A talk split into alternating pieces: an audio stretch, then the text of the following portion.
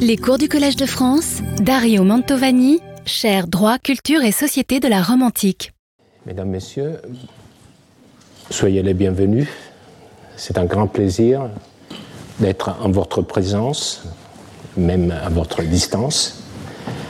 Face aux menaces qui pèsent sur les équilibres écologiques et sur l'habitabilité même de la Terre, que peut un cours centré sur l'histoire d'un droit du passé? Pas grand-chose. Et pourtant, quelque chose. La plupart de ces menaces ont été causées par les êtres humains.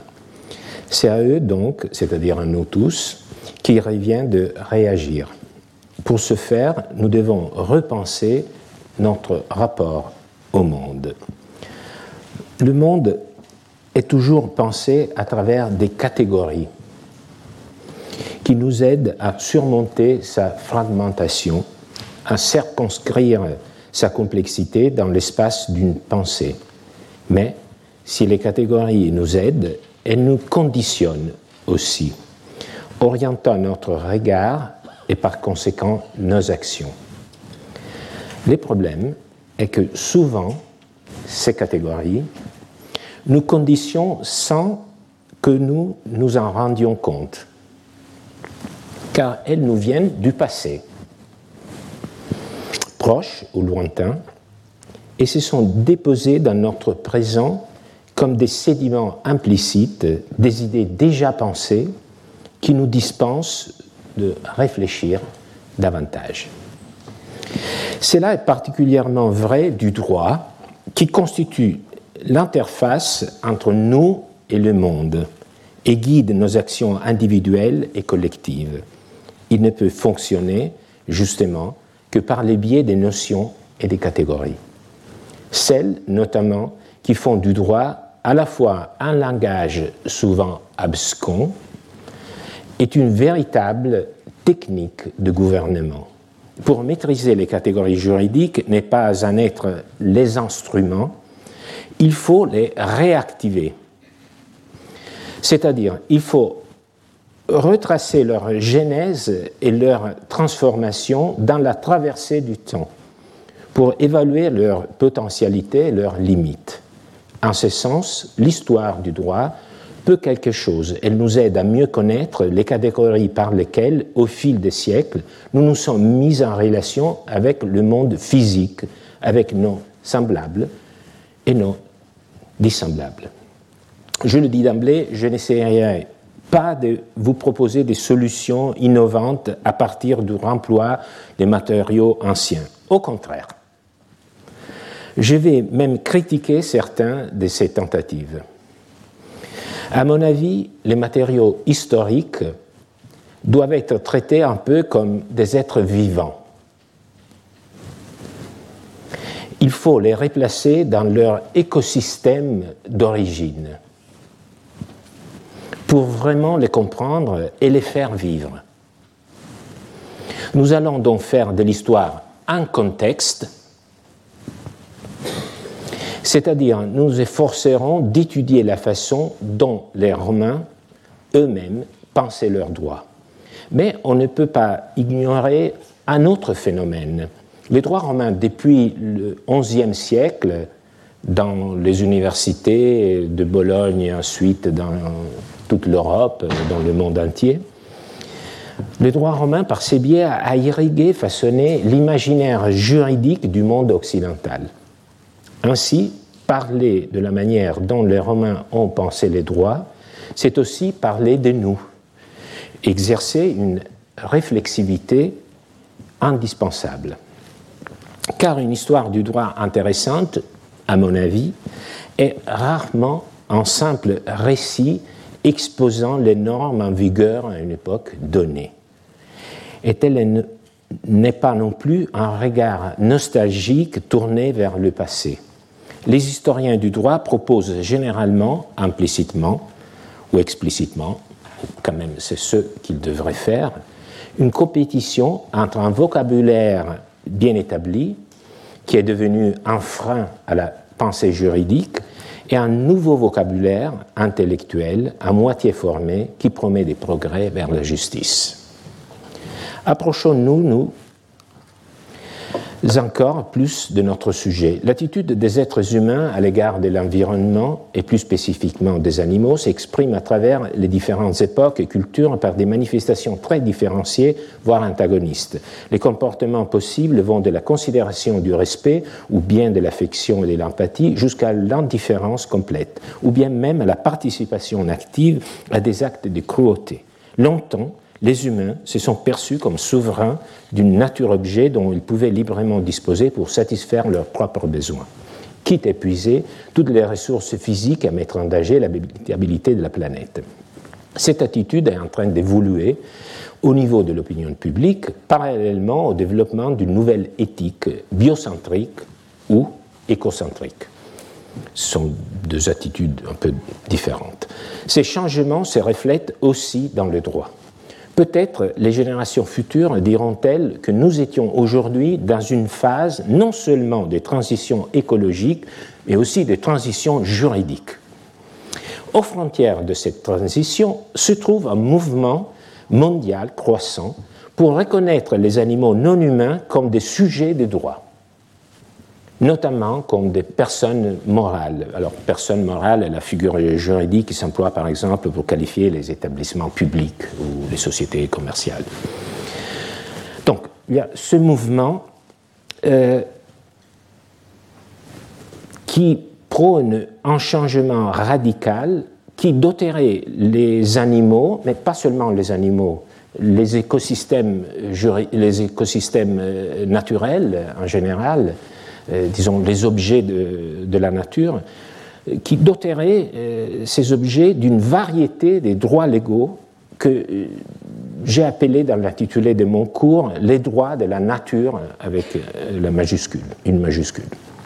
Ce mouvement vers la personnification des éléments de la nature s'est fait l'écho d'une prise de conscience. Nous commençons à comprendre que nous ne sommes pas en dehors de l'environnement, qu'il existe des liens d'interdépendance entre tous les vivants, et même entre les vivants et ceux qui est inorganique. Quelle manière plus symbolique et plus directe d'exprimer cette prise de conscience que d'accueillir aussi le reste des vivants, et plus généralement les écosystèmes, dans le concept de personne, de sujet de droit, qui a toujours été le signe distinctif de l'homme dans le monde du droit. Accorder aux autres vivants le statut de sujet de droit équivaudrait à reconnaître que nous faisons partie d'une même et seule catégorie. D'autre part, et symétriquement, il s'agirait de soustraire les non-humains au statut subalterne d'objet de droit, d'un bien dont le destin ne serait que d'exister pour la satisfaction des besoins humains. Donc la personnification, dans cette perspective, représenterait le sceau que le droit imprime à une vision écocentrique. Les racines de la personnification de la nature remontent au moins au début du XXe siècle. Par exemple, avec le mathématicien et philosophe Leonard Nelson, avant que cela ne fût théorisé avec un grand retentissement par le juriste américain Christopher Stone, en 1972, dont l'œuvre vient d'être traduite aussi en français. Avec un mouvement accéléré au cours de la dernière décennie, la personnification des éléments naturels a fait de nombreux pas en avant. De différentes manières et avec différents effets, elle a été appliquée, par exemple, en Colombie, au fleuve Atrato, en Nouvelle-Zélande, au fleuve Whanganui, en Inde, au Gange, en Équateur, à la nature dans son ensemble, par la Constitution de 2007 qui attribuait à la Pachamama, à la terre-mère, le droit au respect intégral de son existence. Aux États-Unis, plus de 100 villes ont adopté ou proposé des ordonnances pour reconnaître des droits aux écosystèmes. À une autre échelle, en Colombie, la nature des sujets de droit a été accordée à l'ours à lunettes Chucho, exemplaire appartenant à une espèce en danger qui était enfermée dans une zoo. On lui a accordé le droit au transfert dans une zone de semi-liberté. et aussi reconnu comme sujet de droit une espèce de rise dans la réserve de la tribu White Earth dans le Minnesota, et j'en passe. La variété des exemples, la diversité des sources qui ont reconnu ce statut, tantôt la Constitution ou une loi ordinaire, tantôt des ordonnances locales, tantôt une décision judiciaire, montre l'effervescence de la matière et aussi les moments de transition en cours. C'est précisément à partir d'un exemple de ce genre que je veux commencer mon cours cette année. Mais gardez, je vous en prie, toujours à l'esprit que même lorsque je vous parlerai du présent, je vous parlerai toujours du passé, de la Rome antique. Déplaçons-nous à 1500 km d'ici, dans l'état de Uttarakhand.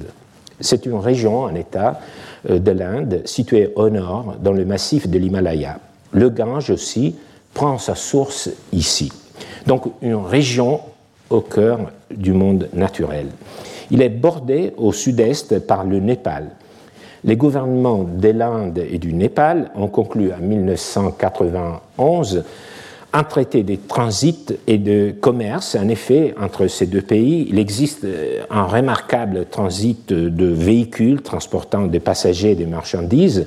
Une partie de ces véhicules, compte tenu des conditions naturelles et économiques, sont des chariots ou des charrettes tirés par des chevaux. L'itinéraire principal part de Bambaza, en Uttarakhand, donc en Inde, jusqu'à Bimdata, au Népal. Il parcourt une dizaine de kilomètres. En 2014, c'est le début de notre histoire, un citoyen indien a fait appel à la haute cour de l'Uttarakhand. Je vous rappelle que l'Inde est une république fédérale. Donc, l'Uttarakhand, c'est une région, c'est un État avec une juridiction, avec un certain degré d'autonomie. Donc, il a fait appel à la haute cour de l'Uttarakhand en agissant pro bono publico, au nom du bien public. Une expression qui indique le fait que l'action est intentée non pas pour un intérêt privé d'un particulier, mais au nom d'un intérêt collectif qui, en tant que tel, peut être représenté par chacun des membres d'une communauté. Bien sûr, la lecture, vous l'avez ressenti, d'une expression latine pro bono publico dans cet arrêt ne peut que provoquer chez un romaniste, un petit frisson, et c'est pas vraiment pas tant de plaisir que de conscience que, à bien des égards, les catégories du droit romain ont circulé partout dans le monde et donc doivent être bien étudiées pour mieux les maîtriser. Nous en trouverons d'autres dans cet arrêt. Voyons quel était le contenu de cette action, de ce particulier. L'acteur se plaint que les excréments des chevaux polluent l'eau de la rivière. Les chevaux malades et âgés sont abandonnés par les propriétaires en Inde. Les chevaux infectés sont dangereux pour l'homme. Il n'y a aucun enregistrement des personnes qui sillonnent le territoire indien avec les charrettes à chevaux. Garées sur les bords de la route, elles sont souvent surchargées, ce qui constitue de la cruauté envers les animaux. Comme on peut le voir, à la base de cette action, il semble y avoir plusieurs mobiles, non seulement une sensibilité envers les chevaux et les animaux, mais aussi des soucis sécuritaires et de santé publique. Par son action, le demandeur souhaite que des dispositions soient prises par les autorités pour le contrôle médical des chevaux, les infections suspectées, avant qu'ils n'entrent sur les territoires indiens depuis le Népal et pour réglementer les trafics dans les zones frontalières. Mais ce qui nous intéresse, c'est que la portée de la requête du demandeur a été élargie pour inclure aussi la protection et le bien-être des animaux. L'avocat du demandeur, à un moment donné, a plaidé pour que l'ensemble du règne animal puissent se voir conférer le statut de sujet de droit de personnes morales. J'hésite un peu si je dois vous dévoiler le contenu de cet arrêt. J'ai confiance que je ne vais pas vous perdre votre attention en vous disant que oui, l'arrêt a reconnu l'ensemble du vivant comme sujet de droit. Je vais vous expliquer les motivations que je trouve très instructives. Alors, l'arrêt a été rendu par la Haute Cour de l'Uttarakhand en 2018, c'est-à-dire 4 ans après le dépôt de la demande. Il est très développé. Il peut être lu dans son intégralité sur ce site que j'ai indiqué dans le diapo, et je précise que je l'ai lu dans sa version anglaise. Il est efficacement résumé dans Les droits de la nature, un excellent volume édité en 2021 par Camille de Toledo et d'autres chercheurs qui offre une introduction bien informée au sujet de la justice climatique et notamment de la personnification de la nature. Je ne vous proposerai pas une analyse de l'ensemble des raisons des faits droits sur les fondements desquels la Cour a justifié sa décision, mais je veux néanmoins en souligner les passages à mon avis structurants. Tout d'abord, il faut observer que comme toute décision en justice, cet arrêt ne peut être compris que dans le cadre des règles en vigueur dans l'État où il a été prononcé. Ainsi, cet arrêt mobilise en particulier le traité de 1991 entre l'Inde et le Népal, que j'ai déjà évoqué. Il insiste sur l'application de la loi indienne de 1960 sur la prévention de la cruauté envers les animaux, ainsi que sur la loi de 2009 sur la prévention et le contrôle des maladies infectieuses et contagieuses chez les animaux. Alors, de ce point de vue, il s'agit d'un genre de raisonnement qui ressemble tout à fait à celui que l'on pourrait voir se dérouler devant un juge français dans des circonstances similaires. Mais à un moment donné, dans sa motivation, la Cour prend une direction différente, dans un certain sens, se tournant dans le raisonnement de juge, correspond précisément au passage d'une dimension traditionnelle concernant la relation entre les humains et les animaux, quand je dis traditionnelle, celle à laquelle nous sommes tous habitués,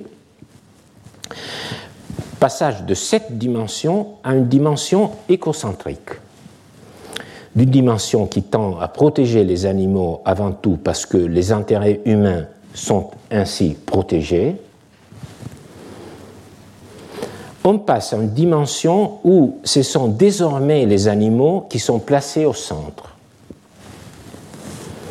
Pour étayer ce tournant, le juge se réfère non plus à des lois et à des normes, mais à des précédents judiciaires, à des traités des doctrines juridiques et même à des textes philosophiques montrant presque plastiquement que le droit vit et se nourrit de toutes ses composantes, non seulement des lois. Donc, l'intitulé de ma chère, c'est « Droit, culture et société ». Donc, on va voir effectivement dans un arrêt contemporain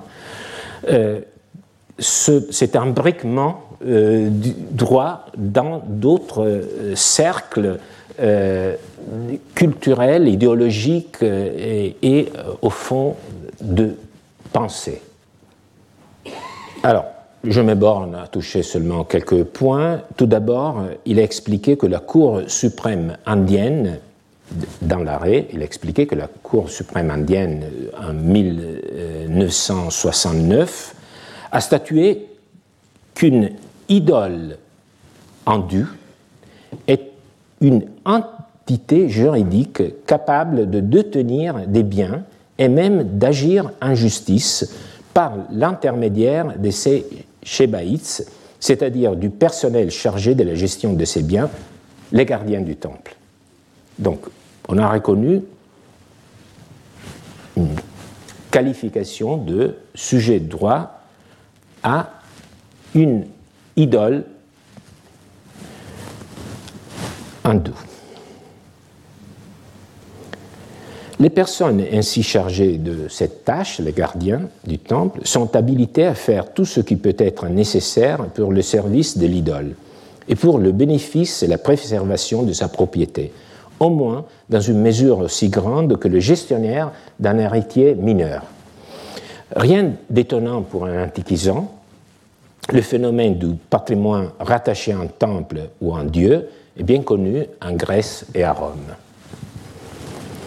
Ce qui est intéressant, c'est justement que dans ce genre de personnification, alors vous voyez comment on commence à creuser un peu dans les catégories, alors dans ce genre de personnification, le statut de l'idole est rapproché à celui d'un mineur. Elle peut agir par les biais des gestionnaires, tels des tuteurs avec un mineur. À partir de cet exemple, concernant une idole hindoue qui est absolument spécifique, la cour de l'Uttarakhand se réfère à la figure bien connue, bien répandue, nous la connaissons tous, de la personne morale. Avec les développements de la société, je cite l'arrêt, là où l'interaction d'un individu était insuffisante pour stimuler le développement social, la coopération d'un cercle plus large d'individus était nécessaire. Ainsi, des institutions telles que des sociétés et des entreprises ont été créées pour aider la société à atteindre les résultats souhaités. C'est la théorie civiliste de la personne morale dont on connaît au moins trois types. D'abord, une corporation, c'est-à-dire un groupe d'individus, donc une corporation c'est un groupe d'individus, telle une société commerciale. Second type, c'est celui où l'objet choisi pour la personnification n'est pas un groupe d'individus, mais une institution. La loi peut, s'il lui plaît, considérer une université, un hôpital, une bibliothèque comme une personne. Troisième type de personne morale est celui dans lequel le corpus, l'objet personnifié, est un patrimoine ou un domaine consacré à des usages spéciaux, par exemple en fonds de bienfaisance. Il est clair que dans aucun de ces cas, la personne morale ne peut exercer directement les activités accessoires à un litige ou à l'entretien des relations juridiques. Par exemple, elle ne peut pas signer un contrat. Nécessairement, la personne morale agit par le biais d'agents humains comme les gardiens de l'idole ou les administrateurs d'une société commerciale ou d'un fonds. Les actes de ces agents sont imputés à la personne morale, ils ne sont pas les actes juridiques des agents humains eux-mêmes. Après avoir posé ces bases, la Cour a examiné la loi indienne de 1960 pour la prévention de la cruauté envers les animaux et a décidé qu'elle devait être interprétée la plus largement possible en faveur des animaux. Ici, encore, un élément très important de la théorie juridique et de la pratique juridique, l'interprétation. Alors, on a toujours l'impression que l'interprétation, c'est une opération assez mécanique, avec des résultats presque déjà déterminés, mais l'interprétation dépend, par exemple, de la perspective qu'on adopte. Et dans ce cas, la Cour de l'Uttarakhand a dit que les lois qui concernent la protection des animaux doivent être interprétées de la façon la plus large possible afin d'assurer une protection la plus large possible aux animaux. Alors, j'appelle ce type d'interprétation qui est typiquement, thématisé par le droit romain comme le favor naturae. Donc, c'est quelque chose, c'est une interprétation qui va dans le sens à la faveur de la nature. Donc, vous voyez, c'est une idéologie, c'est une valeur qui oriente l'interprète.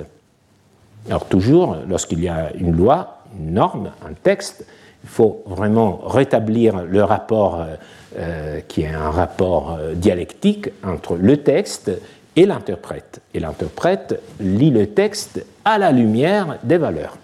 Dans ce cas, la valeur assumée par la Cour de l'Uttarakhand, c'est très honnête, parce que les juges le disent d'emblée, c'est d'interpréter de la façon la plus favorable possible à la nature.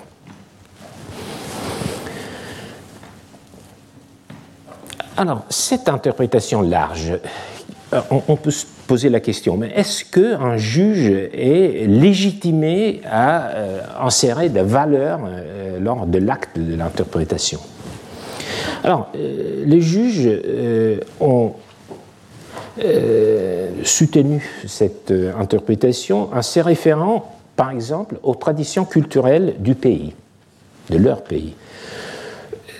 Ce qui nous fait pénétrer dans une dimension très intéressante de la motivation où les arguments religieux, plus largement idéologiques, viennent à l'appui des arguments purement juridiques. En particulier, la Cour a observé que tout animal a une dignité et ses droits doivent être respectés et protégés contre les attaques illégales. Et pour étayer cette attitude, la Cour a observé que le principe d'égalité de toutes les espèces se retrouve dans les Ija Upanishads et forme la tradition du pays. Le juge a longuement évoqué aussi la position du jaïnisme et du bouddhisme à ce propos, décrivant la notion d'ahimsa, la non-violence en pensée et en acte, qui est la contribution de l'Inde à la culture mondiale, jusqu'à rappeler le propos du Mahatma Gandhi, la grandeur d'une nation et son progrès moral peuvent être jugés par la façon dont ces animaux sont traités. Donc, vous voyez comment le droit s'insère dans une vision de la société. Les juges apportent aussi des éléments tirés de la science, notamment de l'éthologie. Les animaux posséderaient une intelligence, une conscience de soi qui leur permettrait de se reconnaître dans un miroir, mais aussi une inclination altruiste. Ce qui ne peut pas être mis en doute est en tout cas leur capacité à éprouver de la souffrance. La motivation très articulée parvient à sa fin et le juge peut trancher. La somme de ces arguments juridiques, culturels, scientifiques a conduit la haute cour de l'Uttarakhand à statuer que l'ensemble du règne animal, y compris aviaire et aquatique, est déclaré en tant qu'entité juridique ayant une personnalité distincte avec les droits, devoirs et responsabilités correspondantes d'une personne vivante. Tous les citoyens de l'État de l'Uttarakhand sont par la présente déclarés personnes in loco parentis, en tant que visage humain pour le bien-être, la protection des animaux. Parfois, on me demande si je comprends le droit comme littérature. Oui, parfois oui. Cet arrêt est par ailleurs complété par un certain nombre de prescriptions envers les autorités étatiques et municipales, chargé de réglementer l'utilisation des charrettes à chevaux de Bambaza au Népal en délivrant des licences aux propriétaires, en assurant l'examen médical de tous les animaux, en établissant des postes de contrôle vétérinaire à la frontière. Un poids maximum pouvant être transporté par les animaux est fixé. 6 personnes au maximum peuvent monter dans un véhicule tiré par des animaux. Il faut fournir des abris aux animaux. La durée pendant laquelle les animaux peuvent être tenus en harnais établi, il est interdit d'utiliser un bâton ou un morse, etc. Vous voyez, cette deuxième partie tout à fait semblable à l'approche traditionnelle que je venais d'évoquer. Donc, ce sont des devoirs qui sont imposés à l'autorité publique ou à tout particulier, envers les animaux. Donc on prend la protection des animaux de façon indirecte par les biais de devoirs de comportement des hommes. Donc c'est une façon de ne pas mettre les animaux au centre, mais de passer toujours par les êtres humains et les devoirs de comportement et les interdits et qui pèsent sur les humains. tandis que la première partie change complètement de perspective. Et donc, revenons à cette partie la plus éclatante de l'arrêt, c'est-à-dire la concession à tous les vivants de la personnalité juridique. Bien sûr, il suffit de lire ces dispositifs pour se rendre compte à quel point ils dépendent de concepts issus de la tradition du droit romain. À trois reprises, le terme, vous pouvez le lire, le terme de personne est mentionné, même le latin est utilisé, in loco parentis, en position de parent, pour décrire la relation qui existe entre l'entité naturelle personnifiée, par exemple en cheval, et l'être humain qui doit faire valoir ses droits. Les points essentiels qui est au centre de mon analyse est que ce concept dessine une modalité précise de la relation entre l'homme et l'animal. Il ne s'agit pas de catégories neutres, mais bien structurantes. Elles impliquent, par exemple, que l'objet naturel est en position inférieure par rapport à l'homme, qui est in loco parentis. Par ailleurs, cette personnification implique, selon les mots du juge lui-même, que les animaux ont non seulement des droits, mais aussi des devoirs. Ce qui pose évidemment la question de savoir ce que ces devoirs pourraient être et comment les animaux en répondraient concrètement au cas où ils les transgresseraient. Ce verdict bien intentionné a par ailleurs soulevé diverses questions aussi d'ordre écologique. Ce jugement, tout en se référant à l'Upanishad, évoque l'égalité de toutes les espèces. Et certains commentateurs ont observé que dans le monde naturel, il n'existe aucun concept d'égalité entre les espèces et la protection accordée aux animaux errants et domestiques par ce jugement pourrait nuire à la cause de la faune sauvage en Inde, par exemple les chiens errants qui vivent à marge des forêts finissent souvent par en perturber l'équilibre écologique très délicat en tuant des animaux sauvages ou en étant porteurs de nouvelles maladies pour la faune sauvage qui n'a pas développé d'immunité contre elle. Les experts en biodiversité seront mieux placés que moi pour en juger et j'en profite pour vous conseiller de suivre ou revoir les cours que la professeure Virginie Courtier-Orgogozo tient ou vient de tenir sur la chaire annuelle biodiversité. Je termine ici mon commentaire de l'arrêt de la cour d'Uttarakhand. Elle nous a permis de constater l'interaction entre une vision du monde d'une part et les catégories juridiques utilisées pour la mettre en pratique d'autre part. C'est un dualisme, je souligne. Il y a une vision, il y a des catégories. Vision contemporaine, catégorie qui vient du passé. C'est ça l'alliance que nous allons un peu mettre à l'épreuve cette année. Pour nous laisser encore plus emportés par les vertiges de l'histoire du droit, je vous propose maintenant un autre dépaysement. Nous nous déplaçons à Rome, à 1500 km de Uttarakhand. Bien sûr, c'est aussi un voyage dans le temps. Nous nous plaçons maintenant vers la fin de la République, en une année indéterminée, disons peu avant ou peu après la mort de Jules César. Sur la pente qui conduit au Capitole, des mules tiraient deux chariots chargés. Les muletiers du premier chariot soulevaient l'arrière de ce chariot pour faciliter la tâche des mules. Soudain, le premier chariot commence à reculer. Et comme les muletiers qui se trouvaient entre les deux chariots s'étaient retirés, le deuxième chariot heurté par le premier, roula en arrière, écrasa le jeune esclave de quelqu'un. Le maître de ce jeune esclave demandait contre qui il devait agir en justice. J'ai répondu, c'est le juriste qui parle, on va découvrir son nom, mais c'est le juriste qui répond, que le droit dépend ici des circonstances du fait. Les droits dépendent ici des circonstances du fait.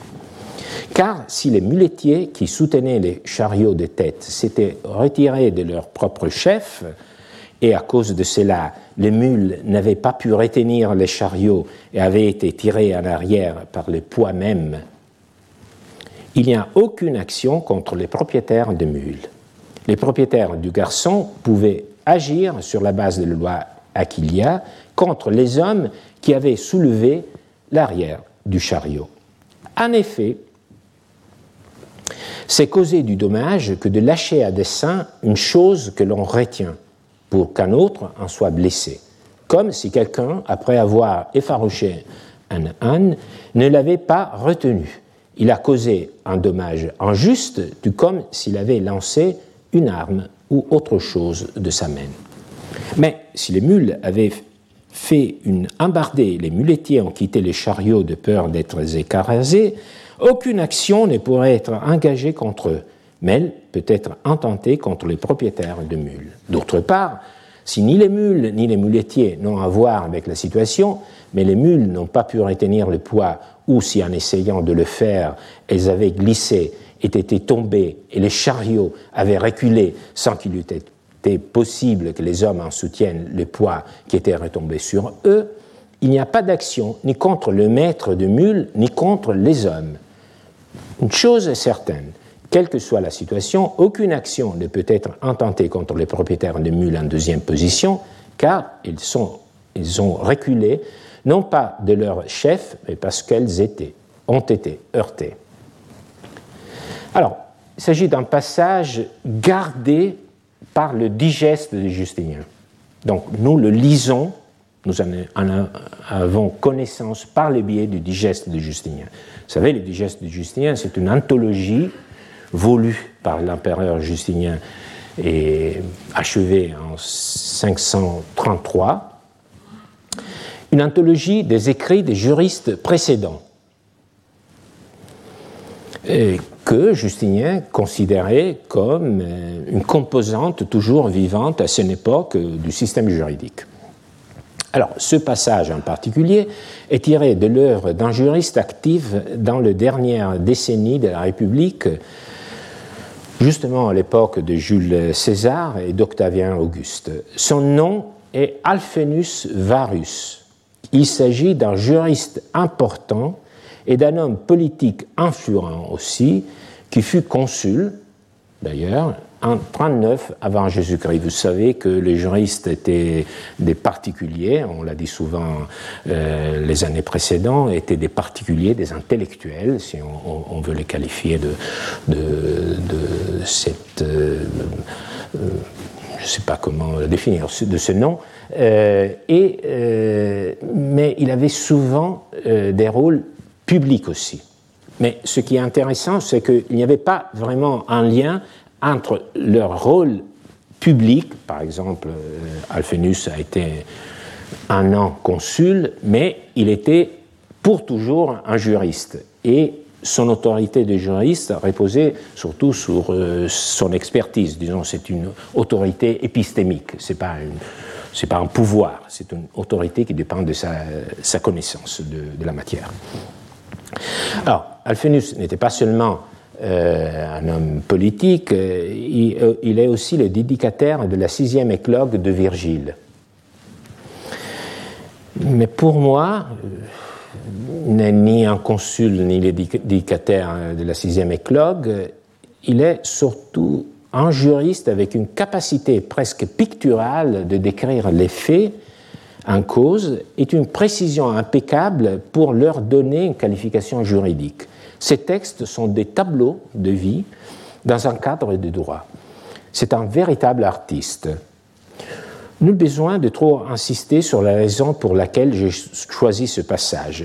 Il nous présente au cœur de la Rome antique, sur une pente qui mène au Capitole, en un petit cortège, deux chariots traînés par des mules transportant des marchandises. Cela n'est pas dit explicitement dans le passage. Il pourrait aussi s'agir de passagers, mais il est plus probable qu'il s'agisse de marchandises. Le Clivus Capitolinus commence sur les côtés nord du Forum romain, derrière l'arc de Septime Sévère dans le prolongement de la Via Sacra. Le commencement est indiqué par la flèche. Il passe ensuite derrière l'arc de Tibère, entre le temple de Saturne et de Vespasien. Il tourne alors vers le sud, longeant d'abord le portique des dieux conseillers avant de monter la pente du Capitole. Il vire finalement vers le nord et débouche au sommet de la colline, au pied du temple de Jupiter Capitolin. C'est le point d'arrivée. C'est un peu comme à la frontière entre le Népal et l'Inde. Là-bas, il y a l'Himalaya, ici le Capitole, deux splendeurs, toutes proportions gardées. Toujours une route magnifique et qui peut être très dure pour des animaux. Les deux situations présentent donc une forte analogie.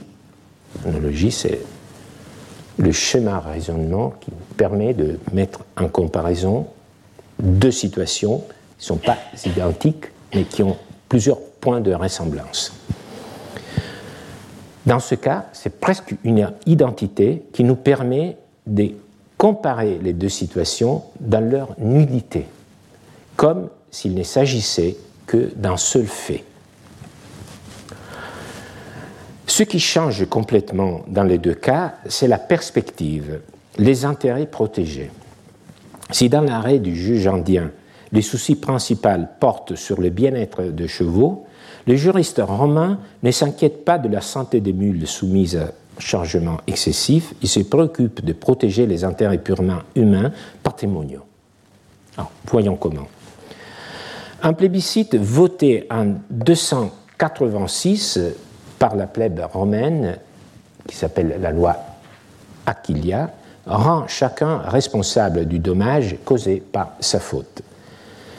C'est le fondement de ce qu'on appelle aujourd'hui encore, en son honneur, la responsabilité aquilienne, réglée par l'article 1240 du Code civil. Tout fait quelconque de l'homme qui cause autrui un dommage oblige celui par la faute duquel il est arrivé à le réparer. La loi Aquilia dispose dans son chapitre premier que celui qui aura tué injustement l'esclave d'autrui ou le quadrupède faisant partie de son bétail soit condamné à donner au maître la valeur maximale qu'a eue la chose dans l'année. Les juristes Gaius précisent que tuer injustement signifie tuer par dol ou par faute, et il observe qu'aucune loi ne punit les dommages causés sans injustice, reste donc impuni celui qui, sans faute ni dol malicieux, cause un dommage par suite d'un cas fortuit. Gardons ça en mémoire. Et je pense que même si, disons, le texte de la loi Aquilia présente des spécificités, bien évidemment, tout ancré dans la réalité romaine, vous pouvez en déceler, vous pouvez l'identifier comme la matrice de l'article 1240, qui est seulement plus ample, mais le chemin est absolument identique. Gaius précise encore que la loi établit que la sanction a pour mesure la valeur maximale qu'aura eu la chose pendant la dernière année. Donc vous avez vu ce propos un peu étrange. Conséquence, on tue un esclave boiteux qui dans le courant de l'année était intègre. L'estimation se fera d'après la valeur la plus haute qu'il a eue, quoique la sanction dépasse ainsi parfois le préjudice causé. Dans son troisième chapitre, la loi traite de toute autre cause de dommage, blessure causée à un esclave ou à un quadrupède considéré comme bétail, ou dommage causé à toute chose qui ne soit ni du bétail ni un esclave. Le dommage visé par ce chapitre ne donne pas lieu à une indemnité calculée sur la valeur de la chose dans l'année, mais sur celle des 30 derniers jours. Ouais. À peu près, c'est la même chose, seulement qu'ici, on ne parle pas de la mort de l'animal ou de l'esclave, mais seulement de la blessure et après la destruction, l'endommagement de toute autre chose. Les juristes Alphénus, lorsqu'il est consulté à propos de l'affaire du Clivus Capitolinus, a donc à l'esprit cette loi, la loi Aquilia, qui lui indique clairement quels sont les intérêts à protéger. Alors, là encore, une particularité du droit. Normalement, il faut qu'il y ait une source qui indique à celui qui est chargé d'appliquer le droit, qui indique quels sont les intérêts à protéger. Alors, dans notre univers juridique, normalement, c'est le législateur qui indique dans deux intérêts en conflit, quel est celui à favoriser, à protéger davantage. Donc, dans ce cas, c'est la loi Aquilia, c'est tout à fait la même perspective que nous trouvons dans le Code civil. C'est la loi Aquilia qui indique quel est l'intérêt à protéger, bien entendu, celui du propriétaire de la victime ou de la chose endommagée. Alors, nous reviendrons sur ce point des intérêts protégés, qui est essentiel dans notre démarche de comparaison entre les deux situations. Mais il est important pour l'instant d'observer les juristes au travail. Et les faits lui ont été décrits, donc on peut s'envisager que le maître de l'esclave écrasé, tué, blessé, s'est rendu chez le juriste, il a expliqué ce qui s'est passé, il a demandé son avis. Et donc nous lisons ici la réponse. Et vous voyez que le texte un peu reflète cet échange, parce qu'il y a les faits. On peut s'imaginer le client qui expose les faits. Après, il y a la question. C'est le maître qui demande par quelle action il peut agir. Et ensuite, il y a réponse du juriste, son avis. Donc vous voyez que même dans le texte, on peut cet échange égarder.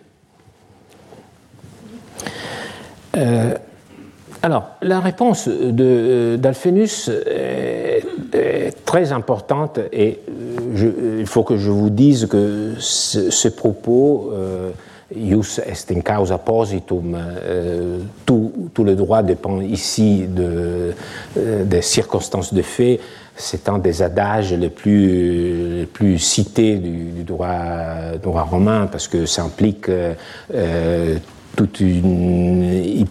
toute une théorie sur qu'est-ce que la casuistique. Mais je me borne ici à souligner le fait que Alphénus, et bien évidemment, il a entendu la description de fait, mais il ne se contente pas de ce que le client a expliqué.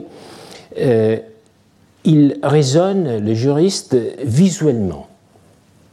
On a vraiment l'impression qu'il a cette mentalité, mais aussi par métaphore et par décomposition des gestes. Visualisons nous aussi la scène. Alors, je m'excuse, je n'ai pas retrouvé un bas-relief avec des mules, donc il s'agit de bœufs. Alors, il faut leur faire monter. Alors, donc, j'ai un peu bricolé avec les images. On ne va pas me reprocher que c'est pas un bas-relief original. Et il faut même leur faire monter un peu la pente. Alors, premier scénario, les muletiers ont lâché de leur propre initiative le chariot qui soutenait donc les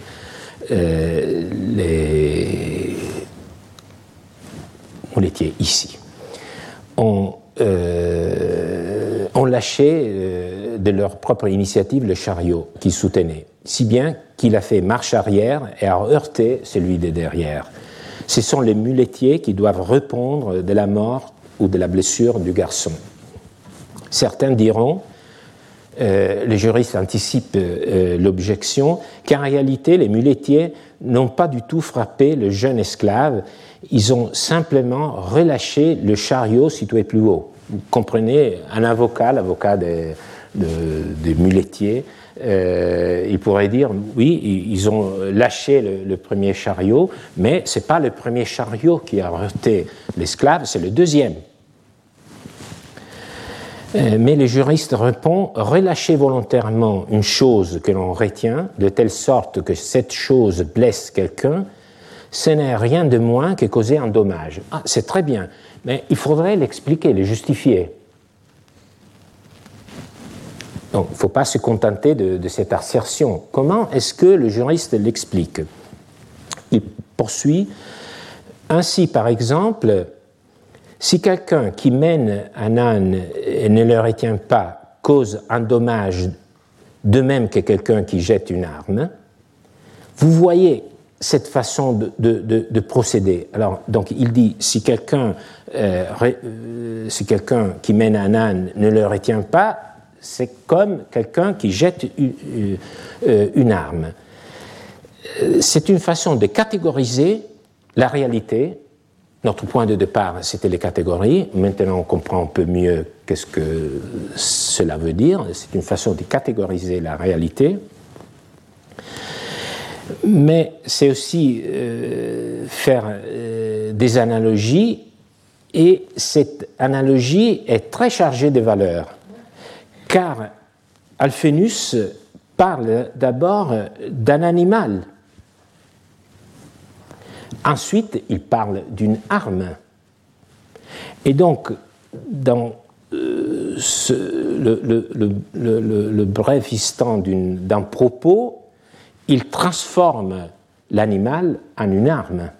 Et quand il parle d'une arme, tout le monde comprend que c'est la responsabilité de celui qui a utilisé l'arme s'il a blessé ou tué quelqu'un. Donc, son propos, cette équiparation entre les muletiers qui ont relâché la première charrette et celui qui jette une arme est suffisante pour tout expliquer. Alors, vous voyez comment le droit procède par des catégories, des rapprochements, des analogies, mais dans ces procédés, il y a toujours des valeurs qui pénètre dans le raisonnement. Et c'est une valeur qui pénètre par le biais d'un mot seulement, arme, telum. Deuxième scénario, les mules se sont emballées et ont laissé partir la charrette. La responsabilité incombe alors au propriétaire de mules. C'est lui qui devra payer au propriétaire de l'esclave écrasé la sanction. C'est lui qui devra payer la sanction. Même si dans ce cas, ce n'est pas à proprement parler la loi Aquilia qui règle l'affaire, mais c'est l'action dite de paupérie. Mais ça ne change rien à notre propos. Troisième scénario. Le premier chariot est surchargé, trop lourd. Les mules ne peuvent pas les tirer, elles retombent. Le muletier qui tenait l'arrière du chariot saute pour ne pas être écrasé. La responsabilité n'incombe ni aux mules du premier chariot, ni aux muletiers entre les deux chariots. Le juriste ne le dit pas, mais il serait possible d'identifier un autre responsable, par exemple le commerçant qui a surchargé le chariot. Toutefois, les juristes ne considèrent pas cette hypothèse car il s'agit de quelque chose qui dépasse la mécanique des faits immédiats, la seule sur laquelle il porte son regard et nous aussi dans notre bas-relief. Donc, il faut aussi comprendre les textes du droit romain comme portant leur attention et les réponses seulement sur les faits qui sont vraiment expressément envisagés.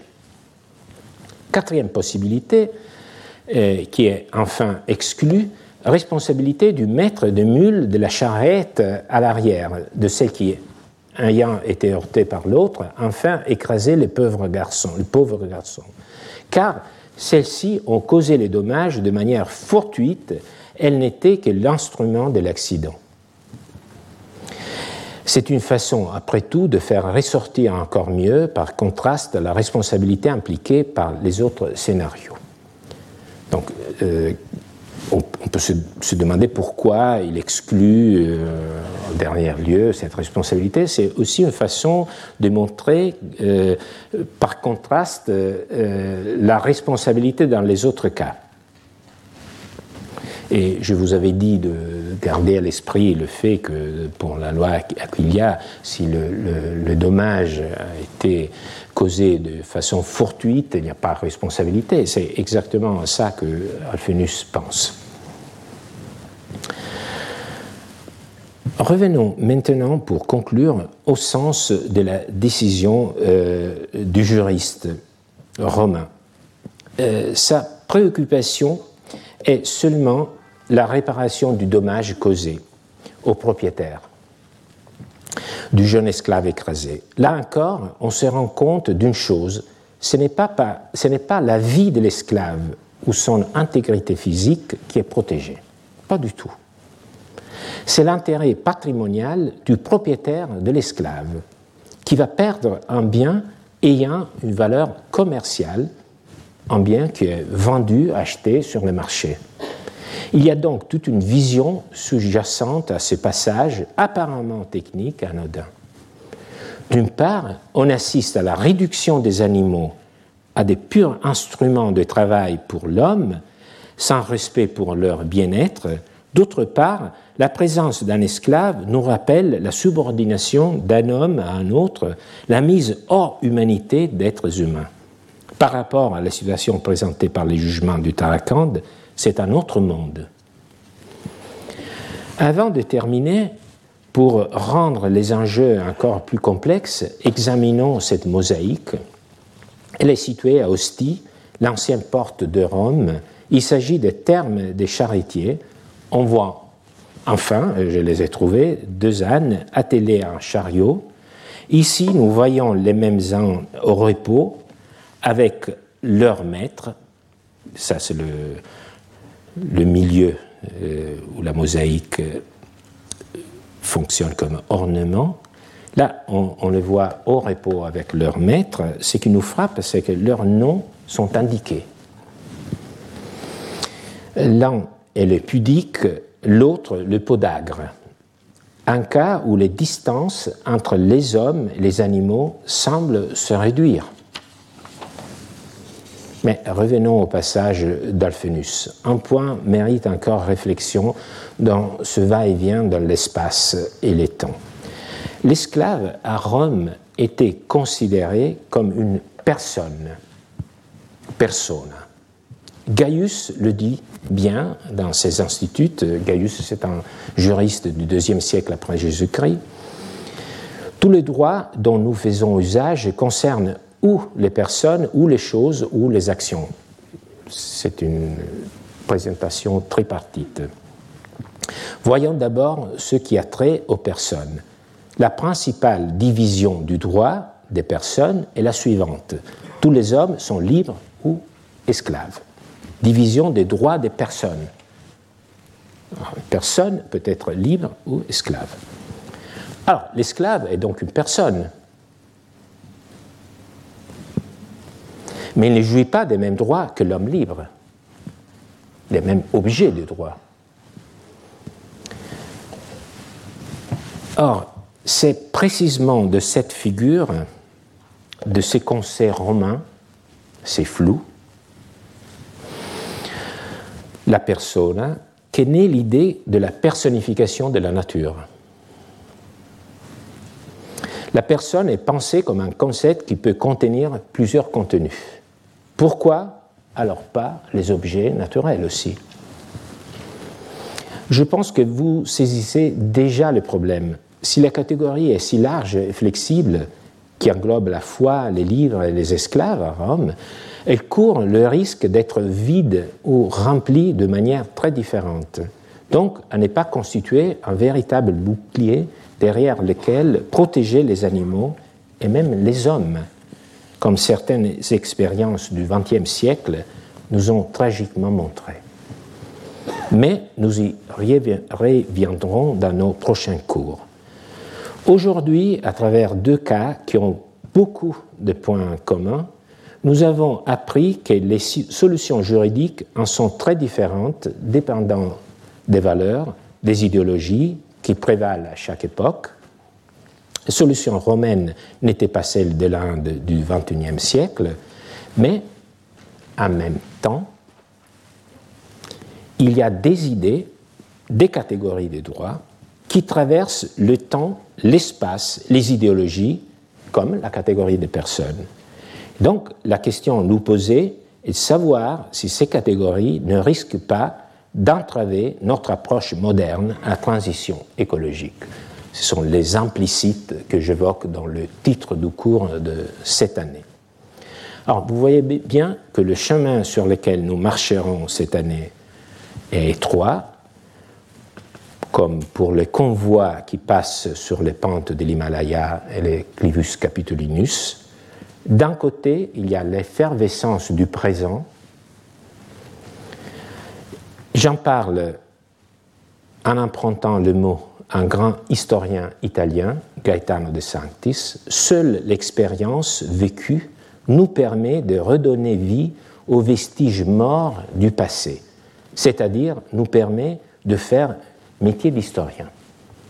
Donc, le métier d'historien implique toujours d'être impliqué dans le présent. Mais, de l'autre côté, il y a un autre impératif que je ressens très vivement aussi.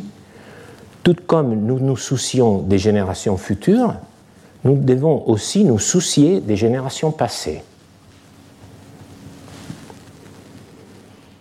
qui n'ont d'autre voie que celle que nous pouvons leur prêter, par une lecture contextuelle des textes qu'ils nous ont laissés, aussi adhérente que possible à leur pensée.